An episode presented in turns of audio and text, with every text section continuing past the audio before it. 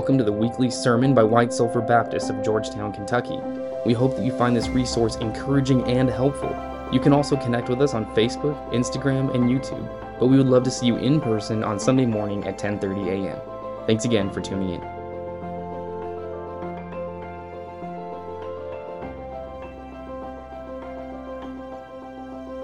All right, good morning, White Sulphur. It's good to see you all. Thank you, Tony. Appreciate the enthusiasm. I like that. Uh, it's good to see you guys. Thank you for being here. If you volunteered uh, with Kids Camp, especially thank you for being here because I am sure you are tired.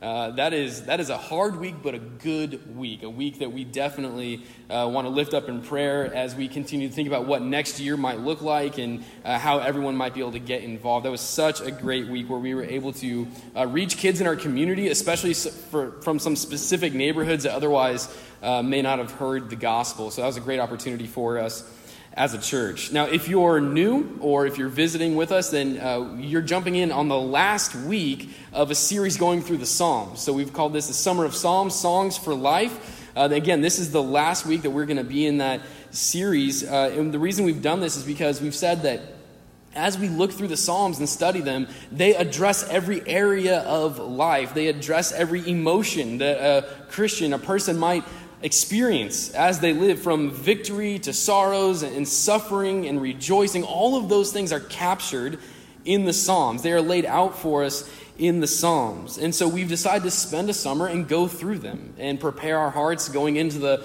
holiday season. After this week, starting next week, we'll be back in the Gospel of Mark and we'll be picking up in chapter 8. We're going to finish that out in the fall. So I am looking forward to the next few months of preaching with you as a church family.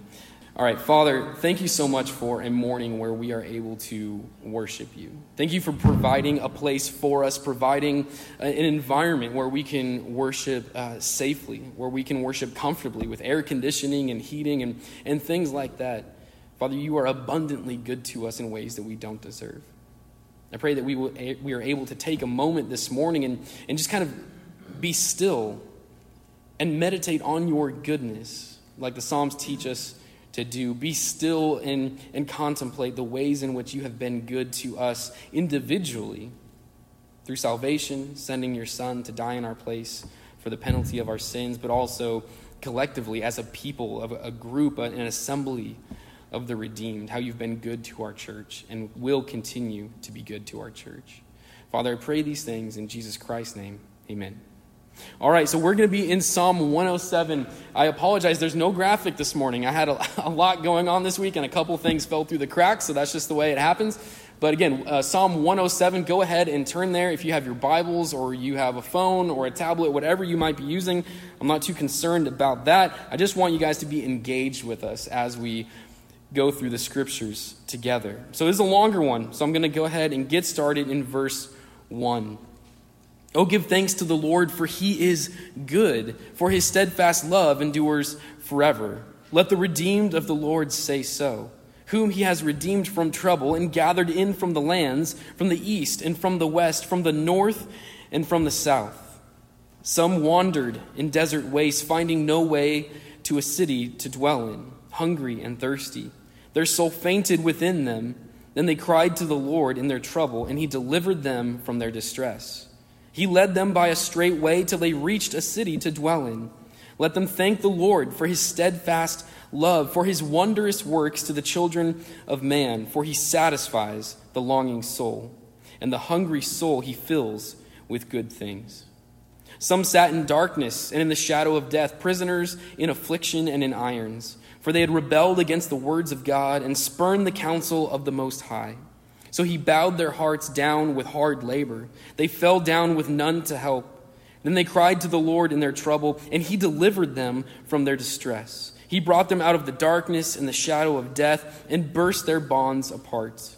Let them thank the Lord for his steadfast love, for his wondrous works to the children of man, for he shatters the doors of bronze and cuts in two the bars of iron. Some were fools through their sinful ways and because of their iniquities suffered affliction. They loathed any kind of food, and they drew near to the gates of death. Then they cried to the Lord in their trouble, and he delivered them from their distress. He sent out his word and healed them and delivered them from their destruction. Let them thank the Lord for his steadfast love, for his wondrous works to the children of man, and let them offer sacrifices of thanksgiving and tell of his deeds in songs of joy. Some went down to the sea in ships, doing business on the great waters. They saw the deeds of the Lord, his wondrous works in the deep. For he commanded and raised the stormy wind, which lifted up the waves of the sea. He mounted up to heaven. They went down to the depths. Their courage melted away in their evil plight. They reeled and staggered like drunken men and were at their wits' end. Then they cried to the Lord in their trouble, and he delivered them from their distress. He made the storm be still, and the waves of the sea were hushed. Then they were glad that the waters were quiet, and he brought them to their desired haven. Let them thank the Lord for his steadfast love, for his wondrous works to the children of man. Let them extol him in the congregation of the people and praise him in the assembly of the elders. He turns rivers into a desert, springs of water into thirsty ground, a fruitful land into a salty waste because of the evil of his inhabitants, of its inhabitants. He turns a desert into pools of water, a parched land into springs of water, and there he lets the hungry dwell. And they establish a city to live in. They sow fields and plant vineyards and get a, uh, get a fruitful yield. By his blessing, they multiply greatly, and he does not let their livestock diminish. When they are diminished and brought low through oppression, evil, and sorrow, he pours contempt on princes and makes them wander in trackless wastes. But he raises up the needy out of affliction and makes their families like flocks. The upright see it and are glad, and all wickedness shuts its mouth. Whoever is wise, let him attend to these things. Let them consider the steadfast love of the Lord. That's our passage this morning. It's the longest psalm that we've covered in this series. And to be honest, I struggled preparing for this sermon because I, there's so much here that I wanted to talk about. There's so much here that I think is just good medicine for the soul that I, I could preach eight weeks on just this psalm. There's so much to open up, but we don't have time for that right now. So we're going to focus on a few key themes through Psalm 107. And the very first and probably the most important is the goodness of God. What does it mean for God to be good? It means that God is the source of all that is good, that He is the spring from which goodness flows. He does not draw from any other source or spring. He does not need anything outside of Himself to be good. He is the source of all goodness. God is a very unique goodness. That nothing in all of the world compares to the kind of goodness that we find in God.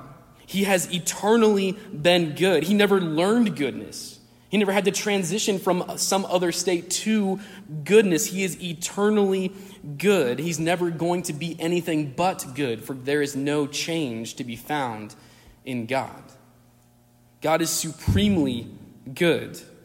Nothing in all of creation even comes close to the magnitude, the quality of his goodness. Even the Garden of Eden and its inhabitants, though they were good, they were not good in the same sense that God himself is good, eternally, perfectly, unchangeably good. This is the kind of goodness that we're talking about in Psalm 107, the very specific kind of goodness that is only ascribed to God. The goodness of God, it, it, permeates all of creation in really in one way or another. He's even good to those who are not blessing him or honoring him or being faithful to him. We see this in Matthew 5, 43 through 48. This is Jesus talking, preaching actually, in the Sermon on the Mount. He says, You've heard that it was said, You shall love your neighbor and hate your enemy. But I say to you, love your enemies and pray for those who persecute you, so that you may be sons of your Father who is in heaven. For he makes his sun rise on the evil and on the good. He sends his rain on the just and on the unjust. For if you love those who love you, what reward do you have? Do not even the tax collectors do the same? And if you greet only your brothers, what more are you doing than others? Do not even the Gentiles do the same? You therefore must be perfect as your heavenly Father is perfect. And so what we see is that God's goodness extends to all people, all of creation, even the farmer that is evil, that will spend the rest of his life robbing the glory from God for all that he has and all that he's accomplished. Even that farmer will be supplied by God with the rain that he needs, the sun that he needs to grow his crop and sustain his livelihood. That God is good to this person for decades, even though God can receive or will receive nothing in return from this person. Why would he do that? Because he's good. He chooses to be good, even to those who are not good in return. Romans 5, 6 through 8 says, For while we were still weak, at the right time Christ died for the ungodly. For one will scarcely die for a righteous person, though perhaps for a good person one would dare even to die. But God shows his love for us in that while we were still sinners, Christ died for us. Before we were lovable, he loved us. Before we were good, he was good to us. This is the kind of God that we serve. This is the kind of goodness that flows from his very essence. And what we're starting to get to is we're starting to get to grace. That when God is good to those who don't deserve it, that's called grace. When it is unmerited favor, that is the grace of God, which flows out of the goodness of God.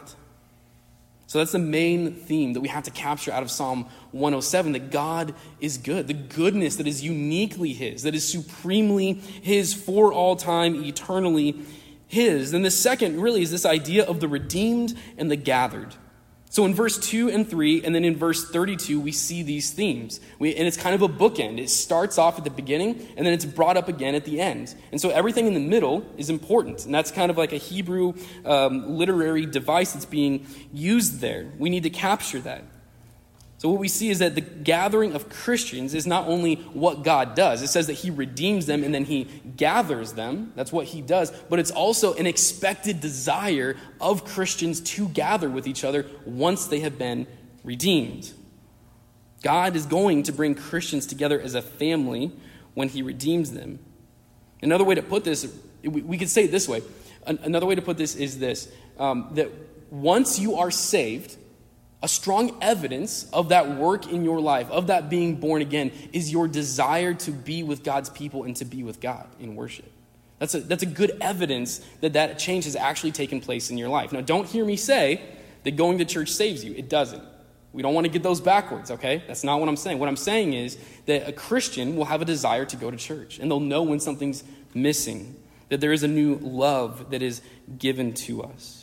And so, with those kind of laid out, the foundation laid for the rest of our time this morning, it brings us really to our first point. And we find it in verses 4 through 9, and that's that God's goodness satisfies. God's goodness satisfies the longing of a soul. It says, Some wandered in desert places, finding no way to a city to dwell in, hungry and thirsty. Their soul fainted within them.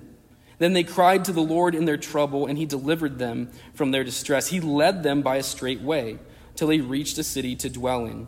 Let them thank the Lord for his steadfast love, for his wondrous works to the children of man, for he satisfies the longing soul, and the hungry soul he fills with good things. And so there's, there's people in the room that have been traveling through desert places. They're in that season of wondering, how am I possibly going to be sustained through this? There's people wondering, where, where is the Lord that I know I so desperately need? That maybe they've been facing trials and sufferings, and they're just thirsty for that communion with the Lord, for that communing with Him, for that being close to Him, for His righteousness and for His goodness. It's even in those moments and seasons that the goodness of God will meet us it will fill you with the knowledge of his love for you. That's a promise from Psalm 107 that we hang on to. That though I'm walking through a desert of a season in life, though things are not going the way that I want them to go, whatever that may look like, that God will sustain you and bring you to the city where you can quench that thirst. It's in those deserts that you cling to the promises of Psalm 107. But there's a flip side to this. Now, what if what if life is actually going really well? Like, what if you've got the, the job that you want, the house that you want, the spouse that you want, maybe the kids that you want, maybe everything on your list is getting checked off. All of these good gifts coming from God, all of these things that you want, and life is just going really well, and yet you know that there's something missing. You have these good things, and yet when you look out the window in the morning, maybe making some some coffee for yourself, maybe driving down the street on the, the way to work, and, and you kind of just let yourself have that moment of reflection, you know that there's still a longing, that there's still a thirst in your soul, that something is still missing. And it's possible that amid all of those good gifts from God, that we've actually lost sight of the gift giver. Because God gives good gifts as a way to redirect our attention back to himself. Like on Christmas morning, when I give my kids presents and they open them up and they tear up the wrapping paper, they go running out of the room. There's like no thank yous or anything, right? Because they're really excited and hyped up about Christmas. A lot of times we're like those kids on Christmas morning. We forget to turn around and thank the one who has given us those things. We forget to return to the God who is good, not just his good gifts. We leave that part out, and yet our soul knows that something is missing. C.S. Lewis famously wrote that if nothing in this world can satisfy us, that would seem to indicate that we were created for something outside of this world. So we get all of these good, practical, physical, tangible gifts, right? And yet we're not satisfied. We get all the things that we could possibly want. Maybe it's money, career, maybe it's fame, uh, maybe it's reputation, whatever it may be. We achieve those things, and yet our soul is not satisfied until it finds its rest in God Himself. Not just what He can do for us, not just what He has done for us, not just what He can give us. So you can be drowning in the gifts of God, but if your first love is not God Himself, you've lost sight of what's most important, the thing that actually will satisfy the soul. John 6:35, this is Jesus talking. He says, "I am the bread of life."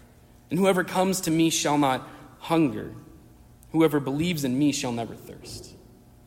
He says, You actually need Him to be satisfied. You need that relationship with the Lord. You need to commune with the living God to find satisfaction in this world, to be satisfied, to no longer hunger or thirst.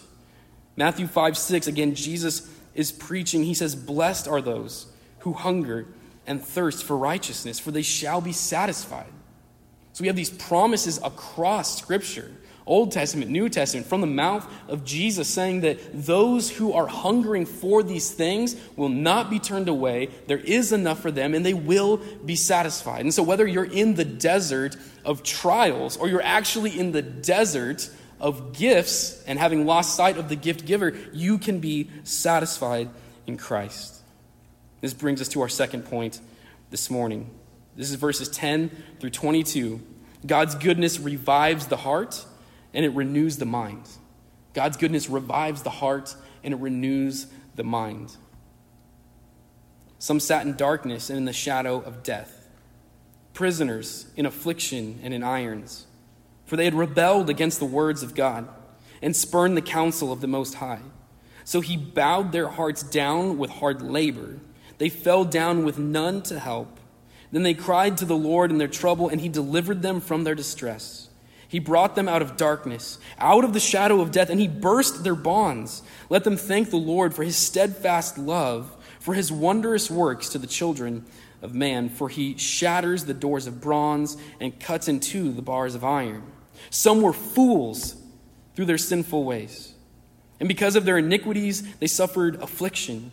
They loathed any kind of food, and they drew near to the gates of death.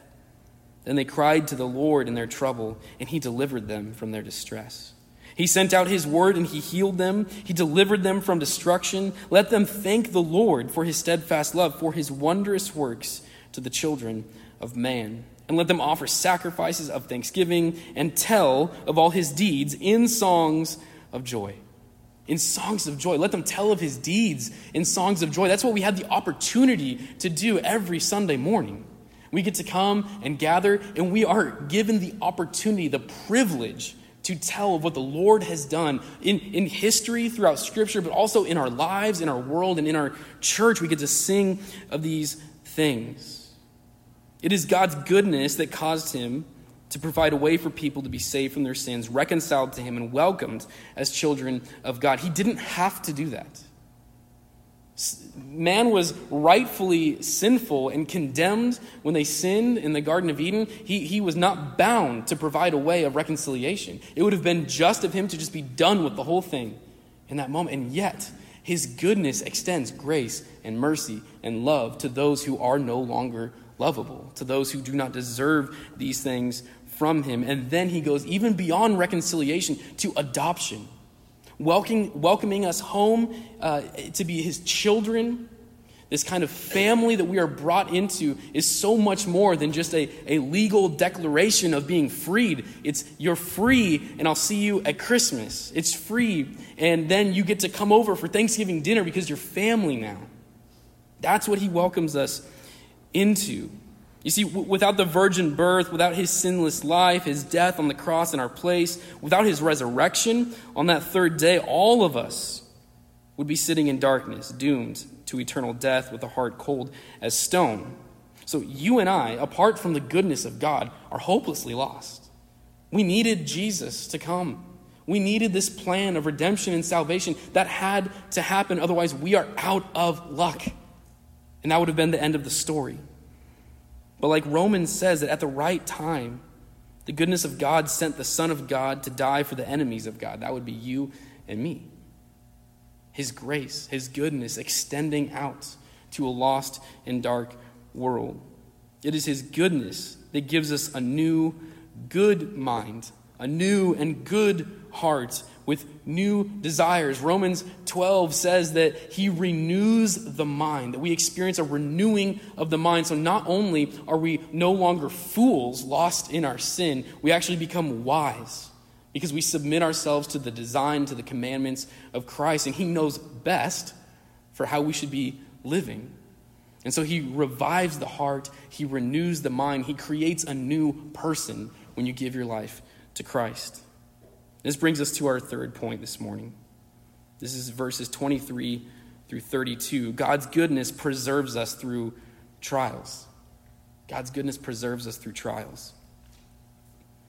Some went down to the sea in ships, doing business on the great waters. They saw the deeds of the Lord, his wondrous works in the deep, for he commanded and raised the stormy wind, which lifted up the waves of the sea. They mounted up to heaven. They went down to the depths. They, their courage melted away in their evil plight. They reeled and staggered like drunken men and were at their wits' end. But then they cried to the Lord in their trouble, and He delivered them from their distress. He made the storm be still, and the waves of the sea were hushed. Then they were glad that the waters were quiet, and He brought them to their desired haven. Let them thank the Lord for His steadfast love for his wondrous works to the children of man.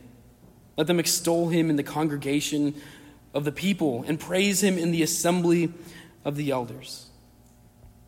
You see, Psalm 107 really, we could break it down into just two categories if we really wanted to simplify things. There are the trials that we have brought upon ourselves through foolishness and through sin, through deceiving others, through evil. And we bring those sufferings upon ourselves, and He is good and He is gracious to save us from those. It says His steadfast love reaches out to people. It says that we are to sing and praise Him for His steadfast love. Remember that phrase, the steadfast love of the Lord. That's one word in Hebrew, hesed, right? And it's very specific. This is God in the way that He loves His people. It's covenantal love, it's steadfast love, it's eternal love. It's a love unlike any other kind of love. That's what we're talking about here. So we have this kind of love that reaches into the messes that we make through our sin and through our foolishness. But then, this last example, verses 23 through 32, we see that his love reaches us when things just happen. These guys were, were just going out on a boat. They were, they were going out to probably either fish or reach another port to do some kind of trade. They were just working, they were just living their lives, just like a lot of us. And, and something horrible starts to happen. A storm comes. This second trial is kind of like a storm. This second category, these storms fall upon our lives. And, and it's not that we could possibly summon this storm. It's not that we did something to trigger this storm. It's not that uh, God is punishing us through this storm. Sometimes storms just come because we live in a fallen world until Jesus comes back. And sometimes that's just the way that it is. And so these people, they're, they're frightened and they need the Lord. They don't understand what's happening. And sometimes we don't understand what's happening. Why is this storm hitting my life? Why has this tragedy struck? And so sometimes it is this way with trials and suffering in our life. And we have this temptation as Christians to always try and link the bad things to maybe something bad that I did right? Like maybe uh, maybe i'm facing this. Maybe this didn't work out. Maybe my plans fell through because i messed up because i didn't pray enough because i didn't tithe enough. Maybe it was because of the way i told that lie last week. Maybe it's because of the thing i looked at on my computer when i knew no one was around. Maybe it's something like that. That's not always the case. We live in cursed world in cursed creation. There are natural disasters that happen. And so i need you to hear something I need you to hear what I'm going to tell you right now. That you are not responsible for what they did to you when that storm fell upon your life. It's not your fault that you lost that loved one. Sometimes storms just hit. This diagnosis is not God's punishment for some sin that you have committed. You're going to be given a new body. You're going to live eternally well and healed with the Lord. He's good and faithful to redeem those years that you lost to these things and to these storms. Some of you were just living life when the storm hit. And yet we cry out to God. That's the repeated pattern in Psalm 107. Right? You see each one of these sections. Uh, the, the fool that's that's lost in his uh, foolishness, the one who's lost to the, to the death grip of sin. Uh, these different examples, and each time they cry out to the Lord, and He reaches down and He meets them where they are because He's good, He's faithful, He's there. And then our response what does it say at the very end of this psalm? When they are diminished and brought low through oppression, evil, and sorrow, he pours out contempt on princes, means he's going to right the wrongs. The people that did these things, the evil people of the world, they don't go without justice. But he raises up the needy out of affliction, and he makes their families like flocks. The upright see it and are glad, and all wickedness shuts its mouth. Verse 43 Whoever is wise, let him attend to these things. Let them consider the steadfast love of the Lord. Whoever is wise will come back to Psalm 107 and realize that there are times when the things that I'm going through are my fault. And it's my sin that caused it. And there are times the things that I'm going through are the fault of other people's sin that has splashed upon my life. And there's times where the things that I'm going through are no person's fault. It's just the effect of living in a broken world. And if we start to categorize things like this, the world, life, sin, God, us, they all start to make a lot more sense. Nathan, you can join me at this time. We're going to end today by taking communion together.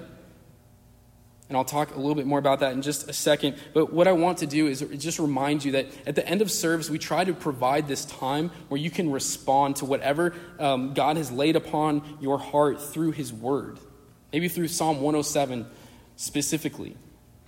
And I know that there's a lot of Christians in the room, but there's still a way for Christians to respond to God's word, right? We can respond in, in repentance. Maybe God has revealed something to you in these moments. I need to repent of that. I need to take it to the Lord. I need to turn away from it, confess it, and be done with it. Maybe you're not a Christian in the room. Maybe you're not sure. You can respond. I would love to have those conversations with you. Let's walk through that. Let's talk about what that looks like. You can join us in that moment. You can be part of the redeemed, the gathered church, the people of God this morning. And this is a wonderful opportunity for that. So we leave this time at the end of services, but we're going to take communion together. Now, communion is for Christians. Communion is for those who have placed their faith in Jesus Christ for the forgiveness of their sins, who submit to Him as Lord and Savior of their life. And so, if, if you're not there yet, or you're not sure, then I would just ask that you would observe what is happening here. Maybe your way of responding this morning is to take a moment and ask God to reveal something to you through the scriptures I'm about to read. It's actually best if you don't participate if you're not a Christian. Paul's very clear that, that some people have actually even hurt themselves, made themselves sick by taking communion improperly. And, and not being a Christian is just one way of doing that. So, in this moment, if there's unrepentant sin in your life, if there's habitual sin in your life that is still unconfessed, that you have still not dealt with, if there's division between you and a brother and sister in Christ, then you need to take care of that before you move forward with partaking in communion. You can do that right now. So there's multiple ways to respond at the end of a message at our church. But now we're going to take communion together. So go ahead and take your cups. I know that they can uh, be difficult to open, so I'll give you just a second to do that. Maybe some of you have done it already. Paul, when he is writing to the Corinthian church, he gives them instructions. He, he is really the, the key text that we go back to for these times together. It's where he warns us about how to take it properly. Uh, and it's also where he explains to us what these things mean. It says that he received this instruction from the Lord. This is an, an ordinance. This is something to be obeyed. This is something that is very important to the life of Christians and the life of a church. Paul says, For I received from the Lord what I also delivered to you that the Lord Jesus, on the night when he was betrayed, he took bread, and when he had given thanks, he broke it. And he said, This is my body, which is for you. Do this in remembrance of me. And so we take the bread together.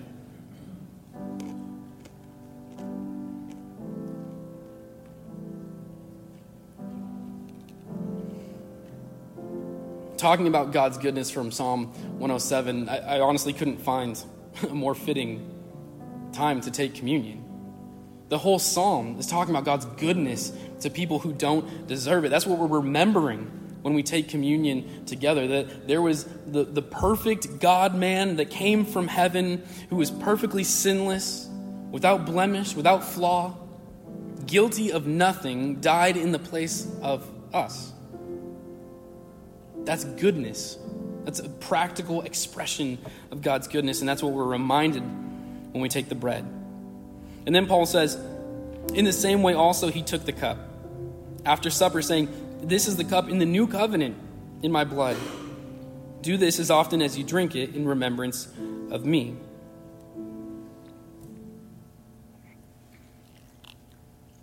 And then he says, For as often as you eat this bread and drink the cup, you proclaim the Lord's death until he comes.